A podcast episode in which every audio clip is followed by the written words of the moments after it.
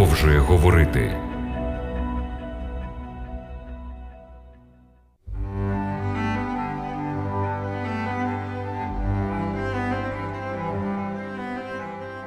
Шановні радіослухачі, радий вітати вас на хвилях радіо Голос Надії в програмі Біблія продовжує говорити. Я і ведучий Володимир Гриневич радий черговій зустрічі з вами.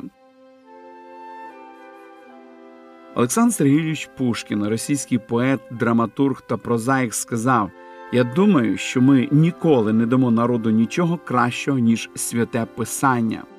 Невід'ємною ціллю написання Біблії було відкрити людині справжній характер Божий і показати їй шлях, як вона може отримати спасіння від рабства гріха. Запрошую вас разом зі мною звернутися до книги книг Біблії, автором якої є Бог. Ми продовжуємо дослідження книги про Кайони. Але перед цим хочу розповісти вам історію, яка допоможе нам побачити у всій повноті, як Бог відноситься до нас. По сусідству з будинком, де народився і виріс друг мого дитинства, по один бік і по інший жили сусіди. Одні мали сямського кота і назвали його безстрашним. Згідно тих історій, які розповідали про нього, він дійсно був безстрашним. Інші сусіди мали ослицю. Сусідські діти називали її Іа. Вона була досить шумливою, дуже часто можна було почути її осляче Іа. Якось одного ранку, перебуваючи у дворі, ослиця почала без перестанку кричати. Інші сусіди, проявляючи невдоволення від ослячого крику, вирішили подивитися, що ж там відбувається насправді. Вони підійшли до огорожі ближче, щоби заглянути в сусідський двір. З ними поруч був безстрашний кіт. Мабуть, він відчував невдоволення своїх господарів поведінкою ослиці і досить несподівано стрибнув на огорожу, а далі у двір і опинився перед ослицею. Раптом він по котячому зашипів на неї. Від такого несподіваного явища ослиця перестала кричати, але погрозливо подивилася на кота. Сусіди стали кликати його, але він вирішив вступити в противоборство з ослицею і зовсім не реагував на це, а продовжував шипіти. В одну мить сталося щось незвичайне. Ослиця проявила незадоволення через те, що кіт порушив границю та її спокій. Вона розвернулася і стусаном задньої ноги відправила кота в політ. Той прилетів через огорожу і приземлився на своїй території. Кіт піднявся, обтрусився, протягнувся. По виду безстрашного кота було зрозуміло, що повернення додому таким чином йому зовсім було не до вподоби.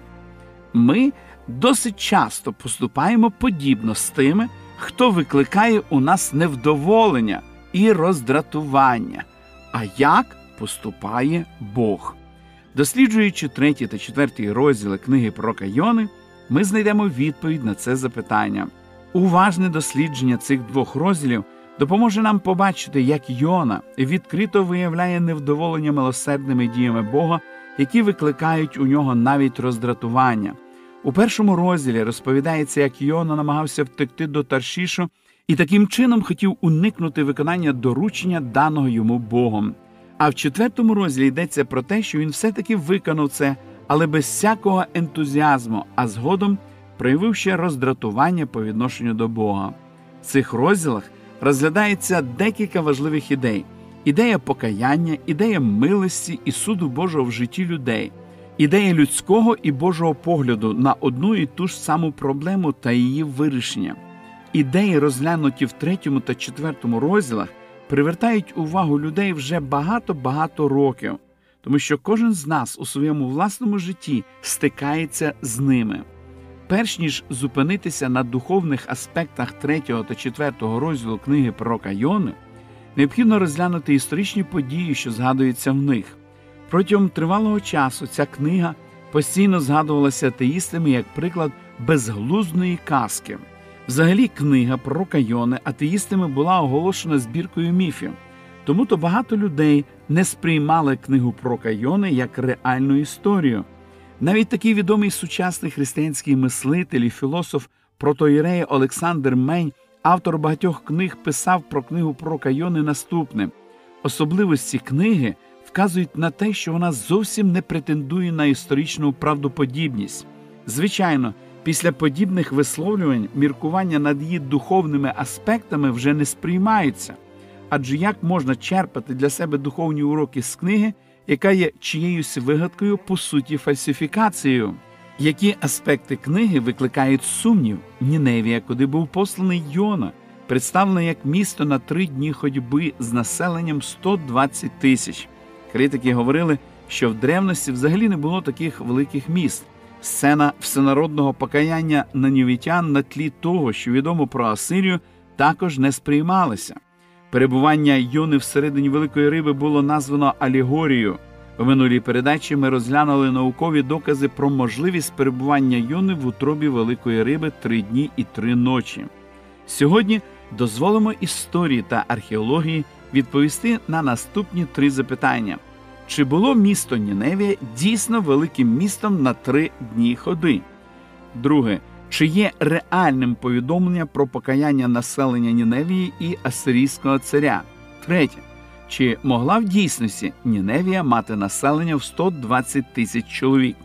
Розглянемо дані питання по порядку. В книзі пророка Йони, в третьому розділі, в третьому вірші вказується, що Ніневія була місто велике превелике на три дні ходи. Дійсно, в давнину не було міст, обхід яких зайняв би три дні. Однак справа в тому, що в давнину виділялася розширена або велика Ніневія. Ось що ми читаємо про це у біблійному довіднику Гелея на сторінці 371. Назва Ніневія відносилася до окремого міста, а також до цілого комплексу селищ, що обслуговувалися однією великою системою зрошення, і це велике місто знаходилося під захистом однієї мережі укріплень, заснованих на річковому захисті.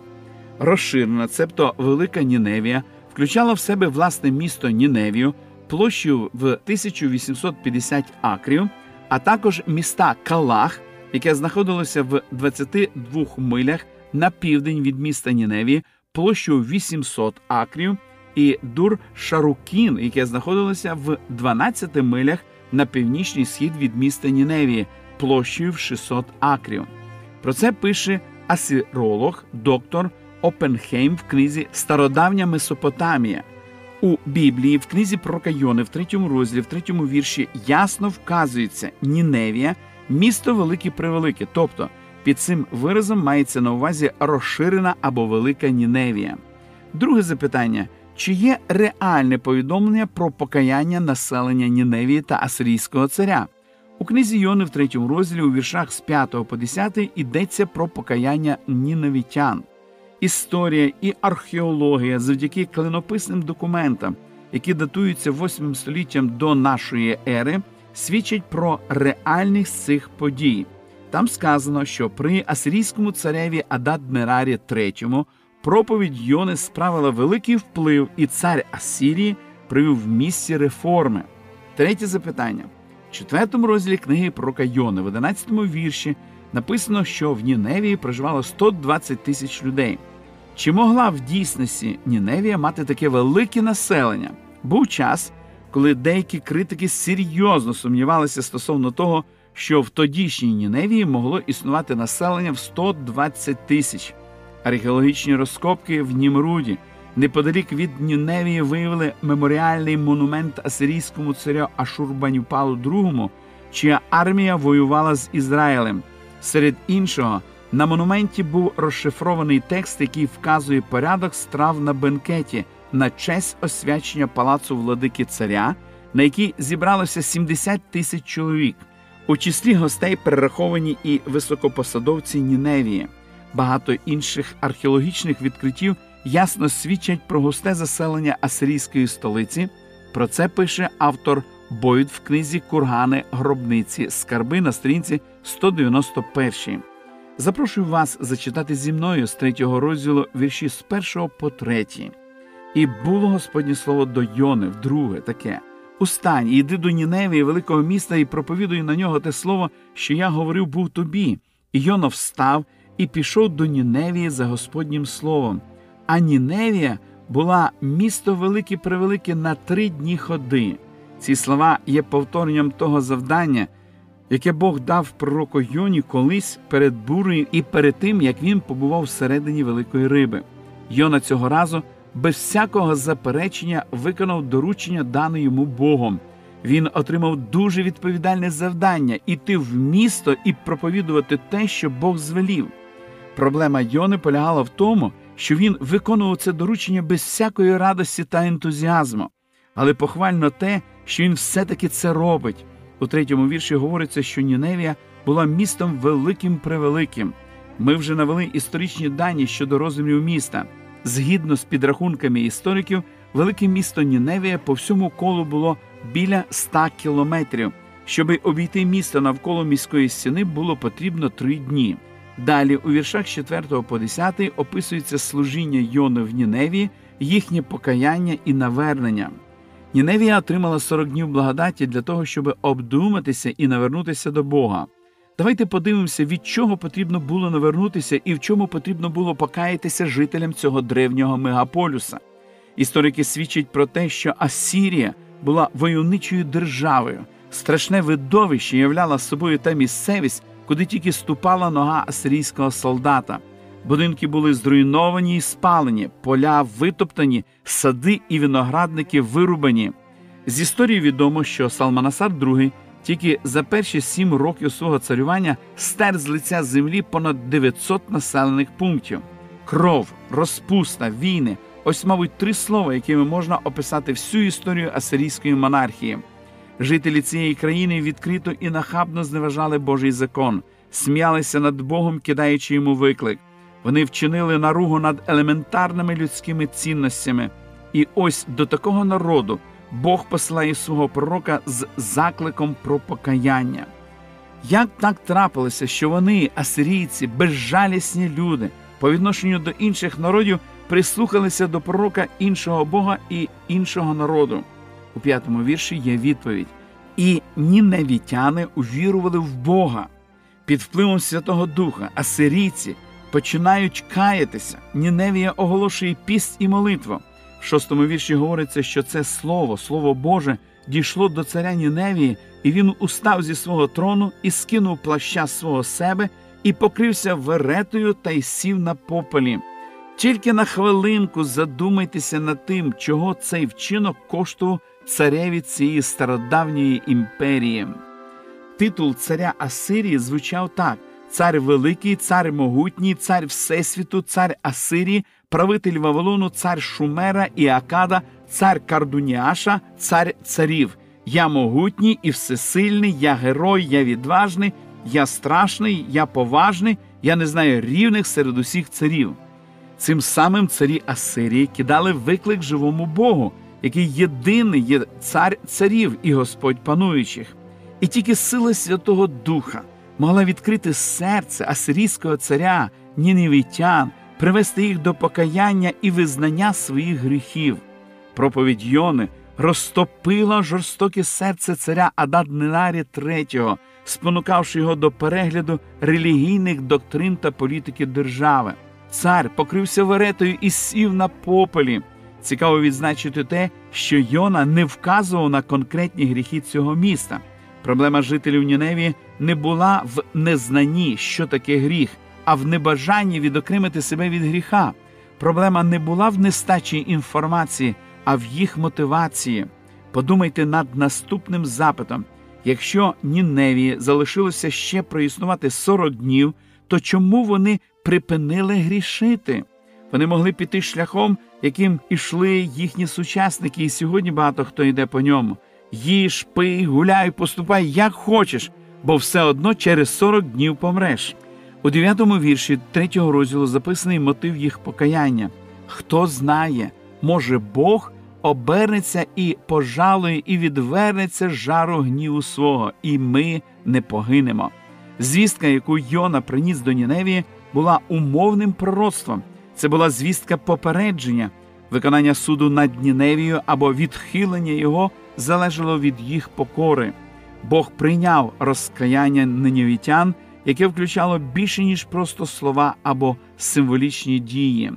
У 10-му вірші 3 розділу говориться, що в їхньому житті відбулася зміна, і побачив Бог їхні вчинки, що звернули зо своєї злої дороги, і пожалував Бог щодо того лиха, про яке говорив, що їм учинить, і не вчинив. Це було справжнє покаяння. Там не було банального вислову Я вибачаюсь. Оскільки відбулася переміна серця, то відповідно змінилася і поведінка. Бог побачив, що жителі Ніневії навернулися від своїх злих вчинків, тому Бог відмінив те зло, яке хотів навести на них. Результати проповіді Йони в Ніневії були приголомшливими.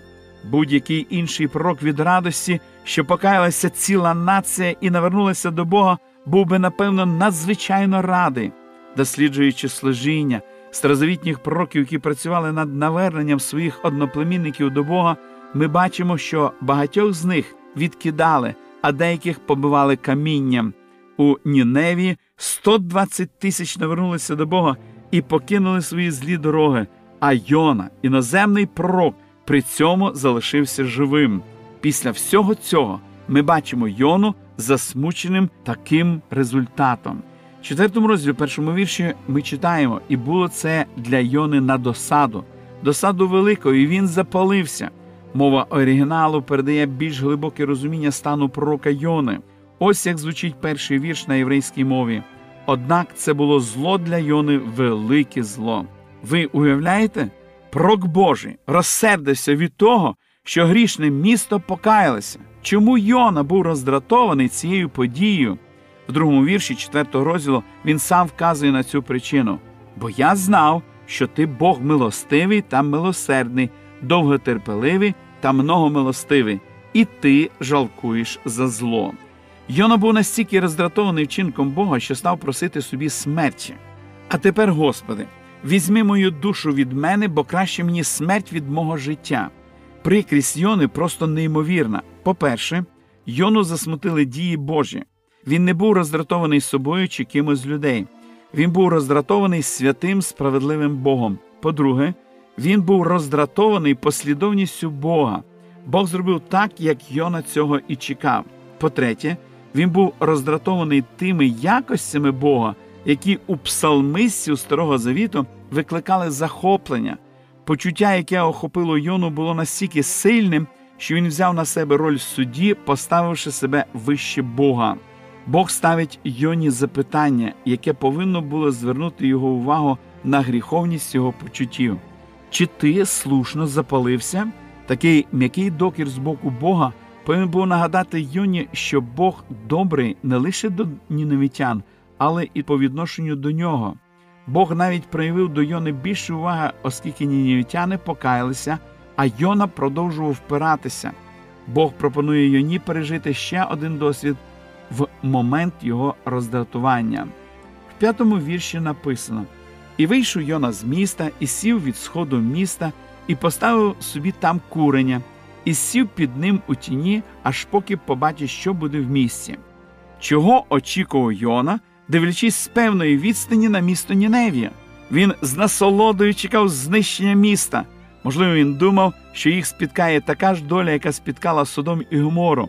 Засмучений, роздратований Йона всередині четвертого розділу вперше постає перед нами досить радісним. Знаєте, що послужило його радості? І виростив Бог рацинового куща, і він вигнався понад Йону, щоби бути тінню над його головою, щоби урятувати його від його досади. І втішився Йона від цього рацинового куща великою радістю. Але щастя його було недовгим. А при сході зірниці другого дня призначив Бог черв'яка, і він підточив рецинового куща, і той усох. І сталося, як сонце зійшло, то призначив Бог східного гарячого вітра, і вдарило сонце на Йонину голову, і він зомлів. І він жадав, щоб йому померти, і сказав: Краще мені смерть від мого життя. Йона знову став роздратованим і сердитим. В дев'ятому вірші ми читаємо звернення Бога до Йони. Чи слушно запалився ти за рециновий кущ? А той відказав: Дуже розлютився я аж на смерть. За допомогою рослини Бог дав Йоні дуже важливий урок. Ми читаємо про це в 10 і в 11 віршах. І сказав Господь: Ти змилився над рециновим кущем, над яким не трудився і не плекав його, який виріс за одну ніч і за одну ніч згинув. А я не змилився б над Ніневію цим великим містом, що в ньому більше 12 десяток люда, які не вміють розрізняти правиці свої від своєї лівиці та численна худоба. Бог допоміг Йоні побачити його недосконалий егоїстичний характер. Так як Йона мав співчуття до рослини, яке від народження мало один день і над яким він не працював, так і Бог мав співчуття до жителів Ніневії, до свого творіння, до їхньої майбутньої долі.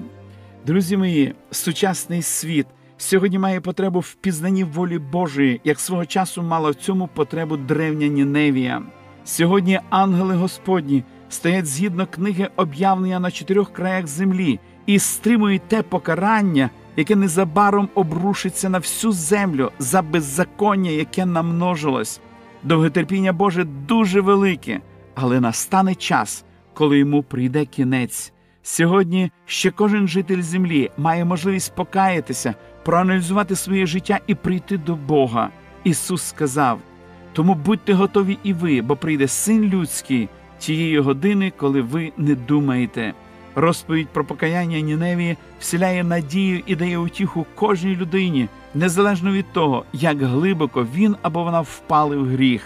Правда міститься в тому, що Бог милостивий та милосердний, довготерпеливий та многомилостивий, і Він готовий прийняти людину з такою готовністю, як він прийняв ніньовичан.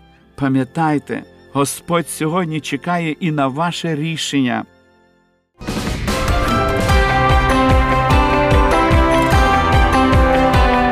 Лише світло, лише добро, лише надія. Радіо голос надії.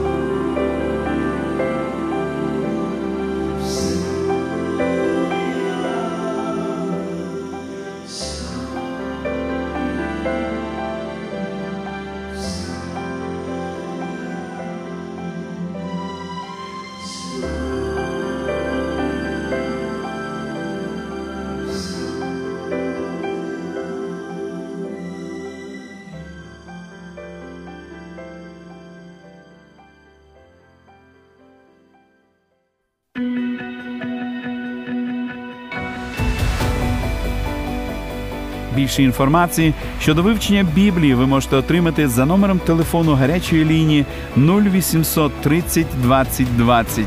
А я прощаюсь з вами до наступної зустрічі.